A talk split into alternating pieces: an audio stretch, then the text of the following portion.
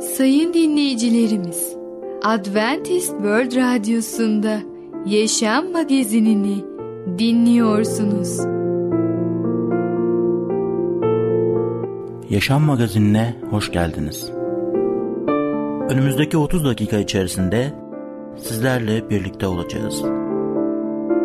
Bugünkü programımızda yer vereceğimiz konular Benim yolumdan yürü, komşumuz, dünyayı değiştiren iman.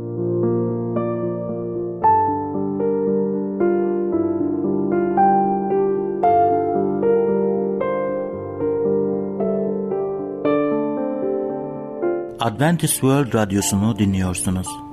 Sizi seven ve düşünen radyo kanalı. Sayın dinleyicilerimiz, bizlere ulaşmak isterseniz e-mail adresimiz radio.umutv.org radio.umutv.org Bizlere WhatsApp yoluyla da ulaşabilirsiniz.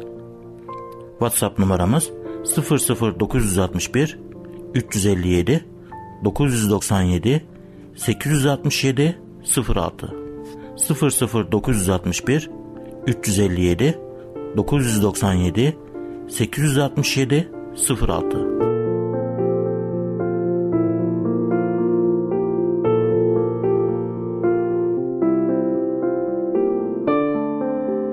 Değerli dinleyicimiz. Ben Tamer.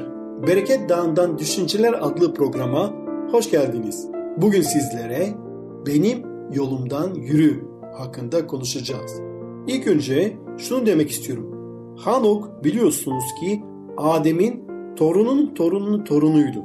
Yani o Adem yani büyük dedesiyle görüşmüştü ve ondan farklı olarak biliyoruz ki Adem vefat ettiğinde yere gömüldü, mezara gitti. Hanok ise ondan farklı olarak göğe alındı.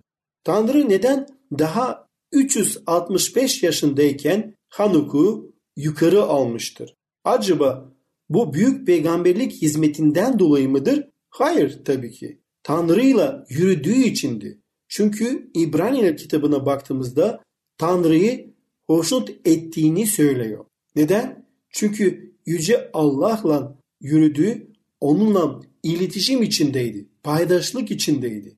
Beni yanlış anlamayın. Hanuk'un Tanrı'yla yürüyüşü güçlü ve etkili bir hizmet ortaya çıkarmıştır. Ama onda Rabbi hoşnut eden asıl şey Tanrı'yı yakından ve içten tanımaya yönelik yüreğinde yanan tutkuydu.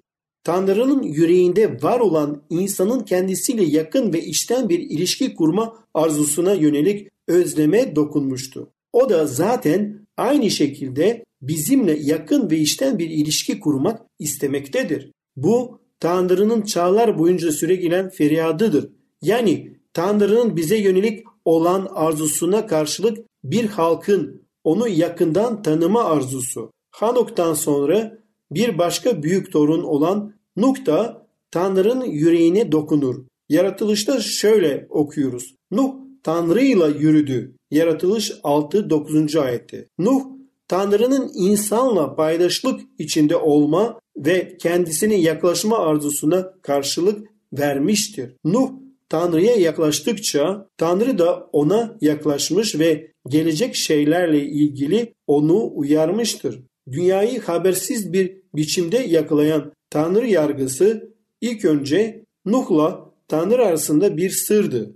Nuh'un Tanrı'yla olan yakın ilişkisi Tanrı'nın kendisini arayanlara, kendisine inanmaya cüret edenlere ve kendisiyle yakın ve içten bir ilişkiyi deneyim etmek için ona yaklaşanlara karşılık vereceğine ilişkin güvenden doğmuştur. Tanrı'nın kendisini benim yolumda yürü diye davet ettiği İbrahim'in yaşamında bir kez daha buna tanık oluyoruz.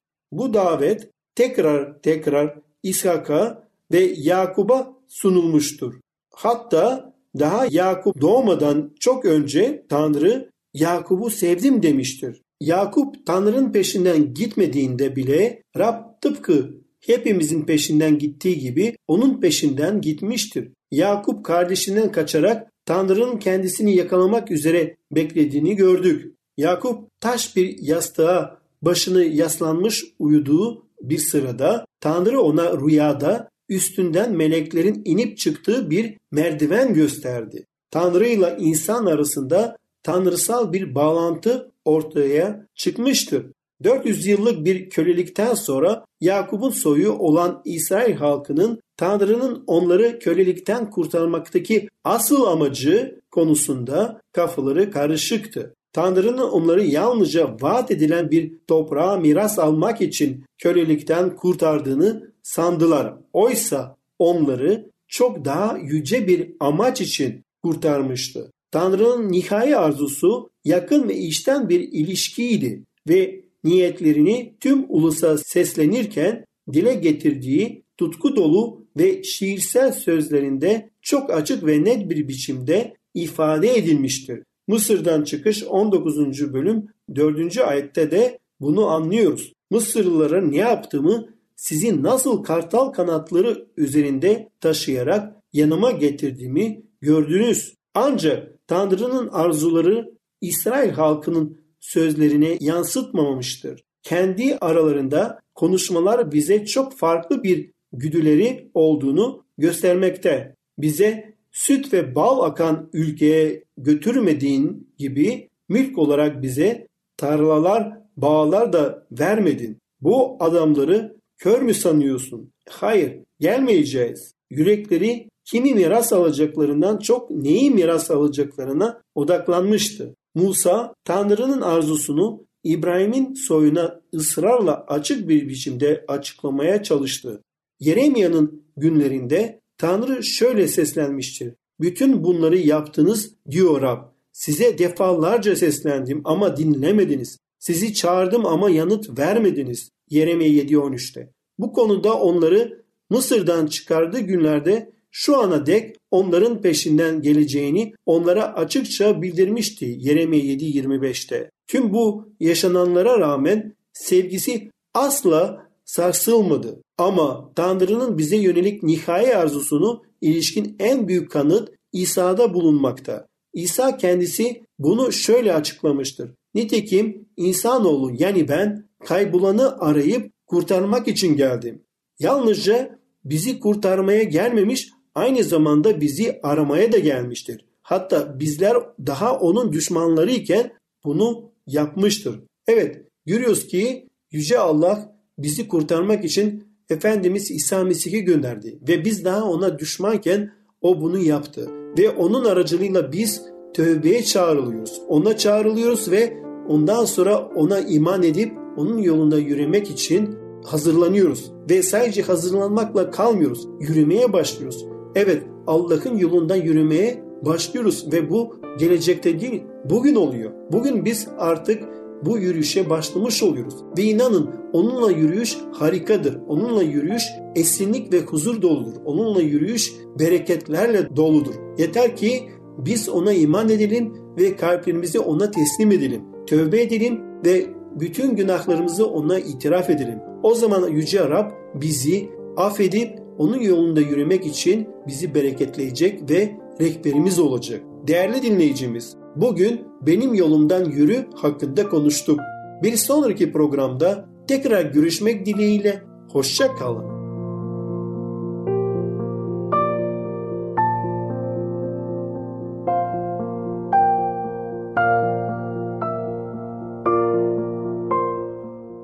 Adventist World Radyosu'nu dinliyorsunuz. Sizi seven ve düşünen radyo kanalı. Sayın dinleyicilerimiz, bizlere ulaşmak isterseniz e-mail adresimiz radio.umutv.org radio.umutv.org Bizlere WhatsApp yoluyla da ulaşabilirsiniz. WhatsApp numaramız 00961 357 997 867 06 00961 357 997 867 06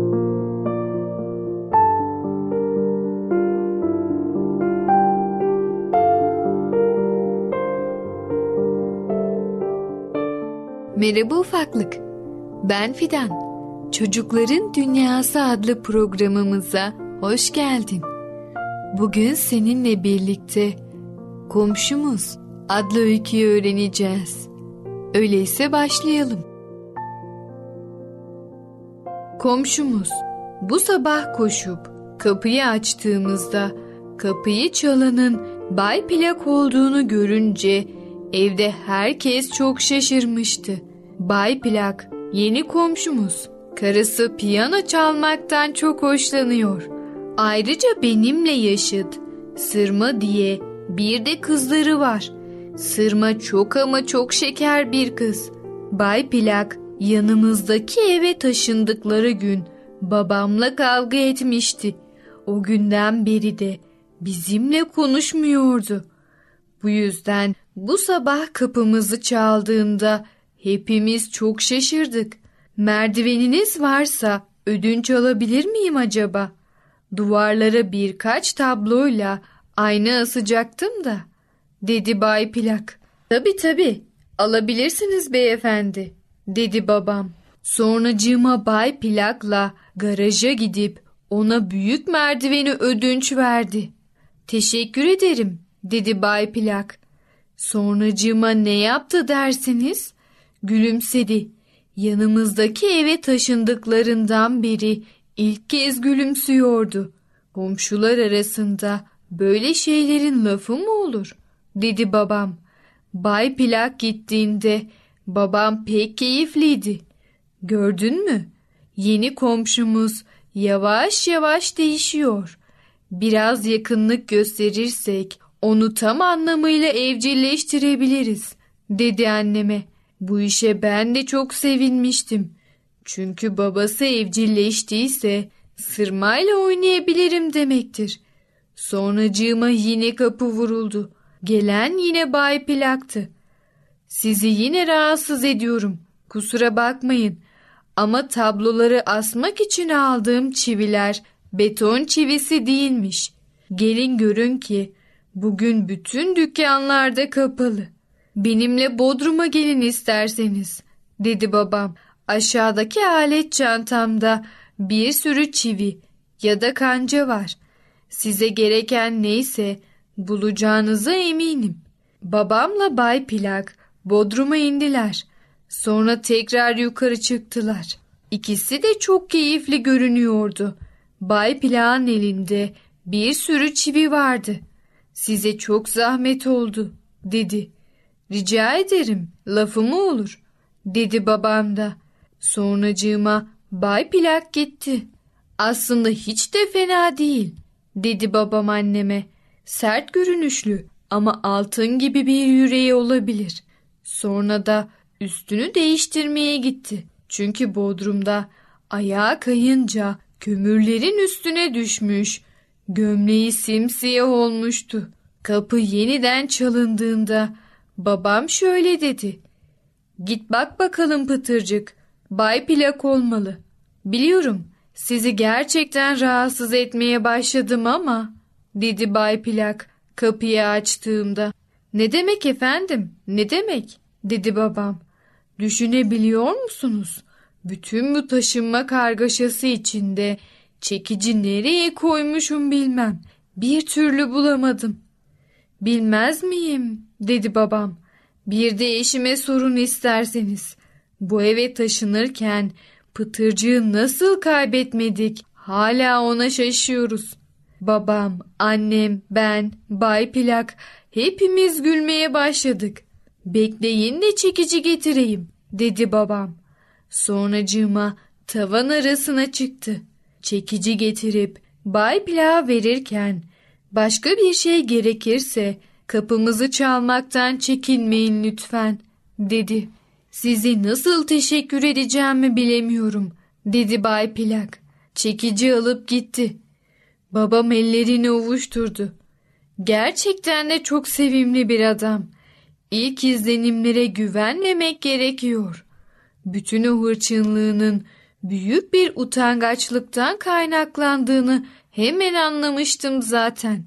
Bay Plak yine kapımızı çaldığında yüzünde kocaman aptal bir gülümseme vardı. Gerçekten de baş belası bir komşu olduğumu düşüneceksiniz beyefendi. Rica ederim Komşu komşunun külüne muhtaçtır.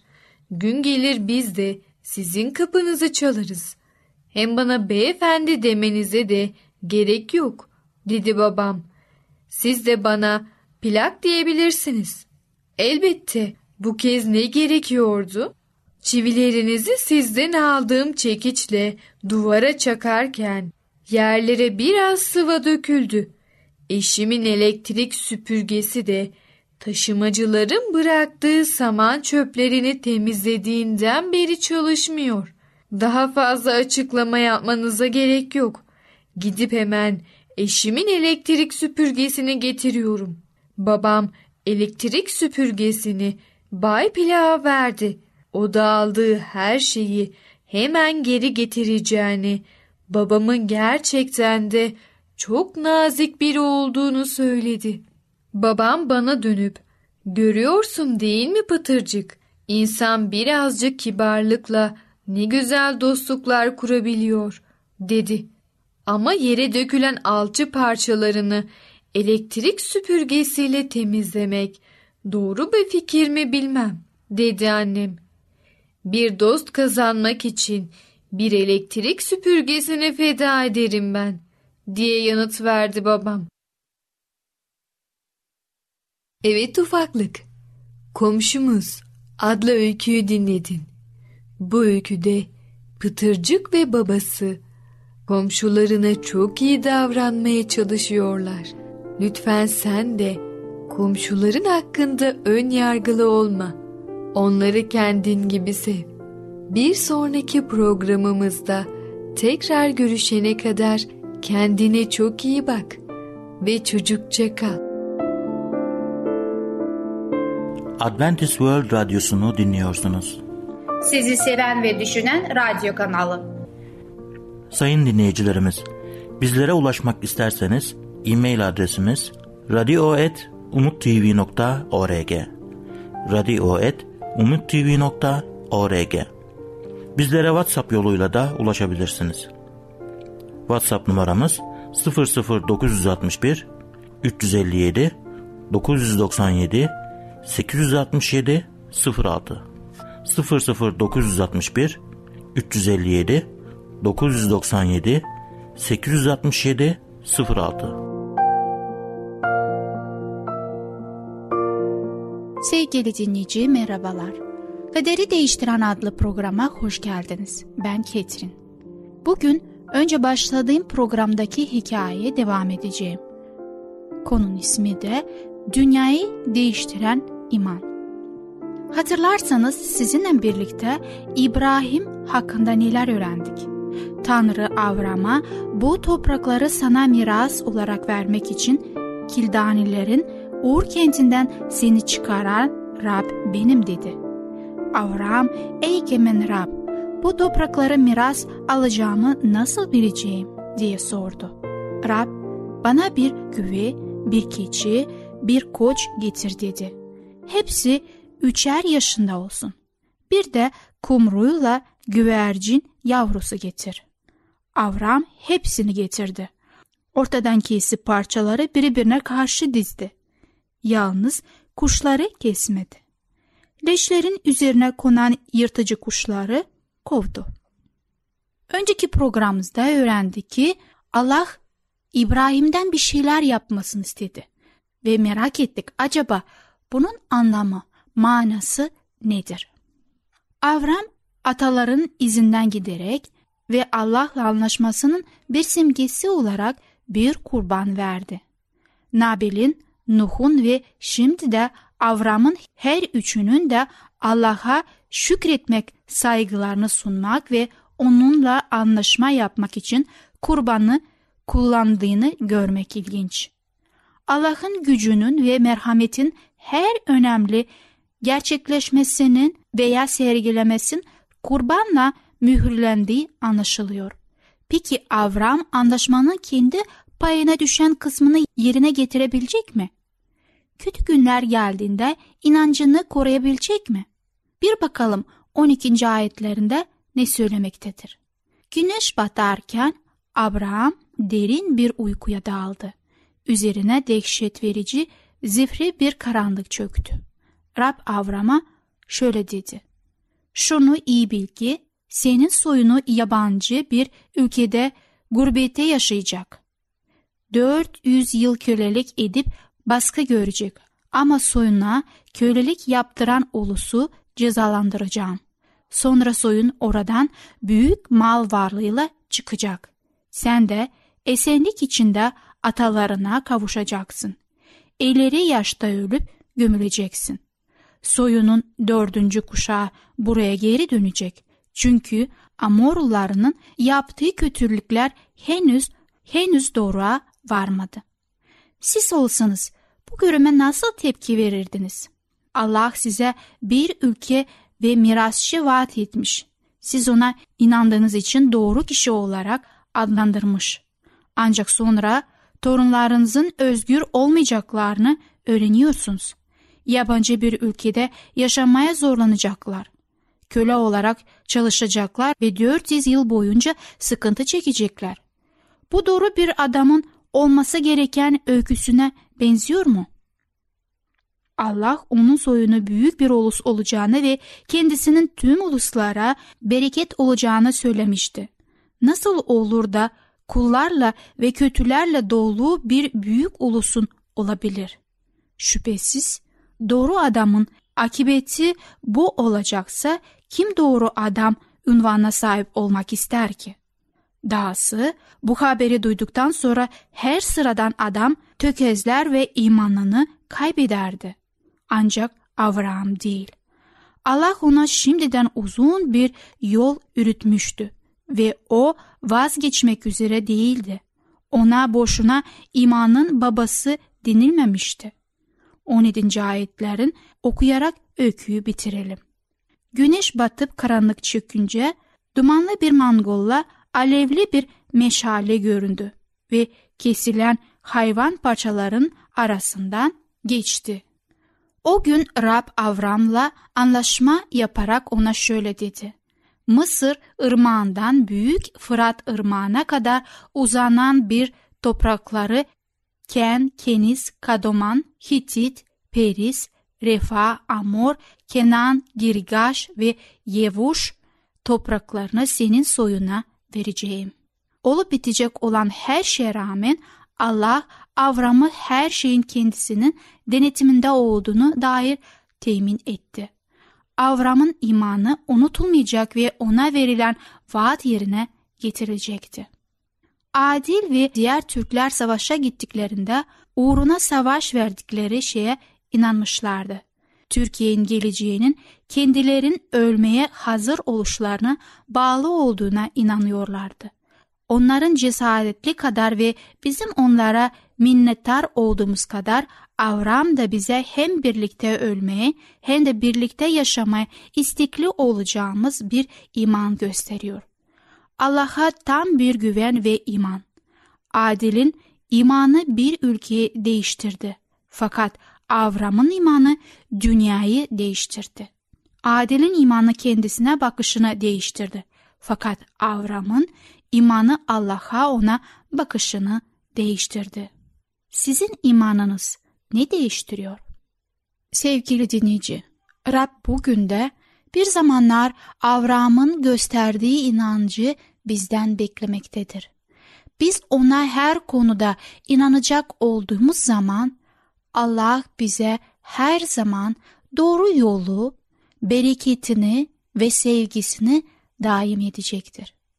Bugün burada onunla birlikte yaşadığımız zaman, onunla yaşamayı öğrendiğimiz zaman onun vaat ettiği bize en güzel diyarları mutlaka verecekti. Zaten tüm hevesimiz, amacımız ve niyetimiz orada onunla birlikte sonsuza dek olmaktır. Çünkü bu dünyada günah bizi Allah'tan ayırdı. Bizi onun mutluluğundan ayırdı. Allah İbrahim'e kendisini gösterdi. Ne kadar iyi olduğunu. İbrahim onu gördüğünde onunla birlikte olmak istedi. Bugün biz de bunu yapabiliriz. Sevgili dinleyicimiz, Dünyayı Değiştiren İman adlı konumuzu dinlediniz. Bir sonraki programda sizlerle tekrar birlikte olmaktan mutluluk duyacağım. Hoşçakalın. Adventist World Radyosu'nu dinliyorsunuz. Sizi seven ve düşünen radyo kanalı. Sayın dinleyicilerimiz, bizlere ulaşmak isterseniz e-mail adresimiz radio.umutv.org radio.umutv.org Bizlere WhatsApp yoluyla da ulaşabilirsiniz. WhatsApp numaramız 00961 357 997 867 06 00961 357 997 867 06 Gelecek programımızda yer vereceğimiz konular Değer vermek, ne yiyorsak oyuz, sabırsızlığın sonucu. Yaşam Magazini adlı programımızı pazartesi, çarşamba ve cuma günleri aynı saatte dinleyebilirsiniz. Bir programımızın daha sonuna geldik. Bir dahaki programda görüşmek üzere, hoşçakalın.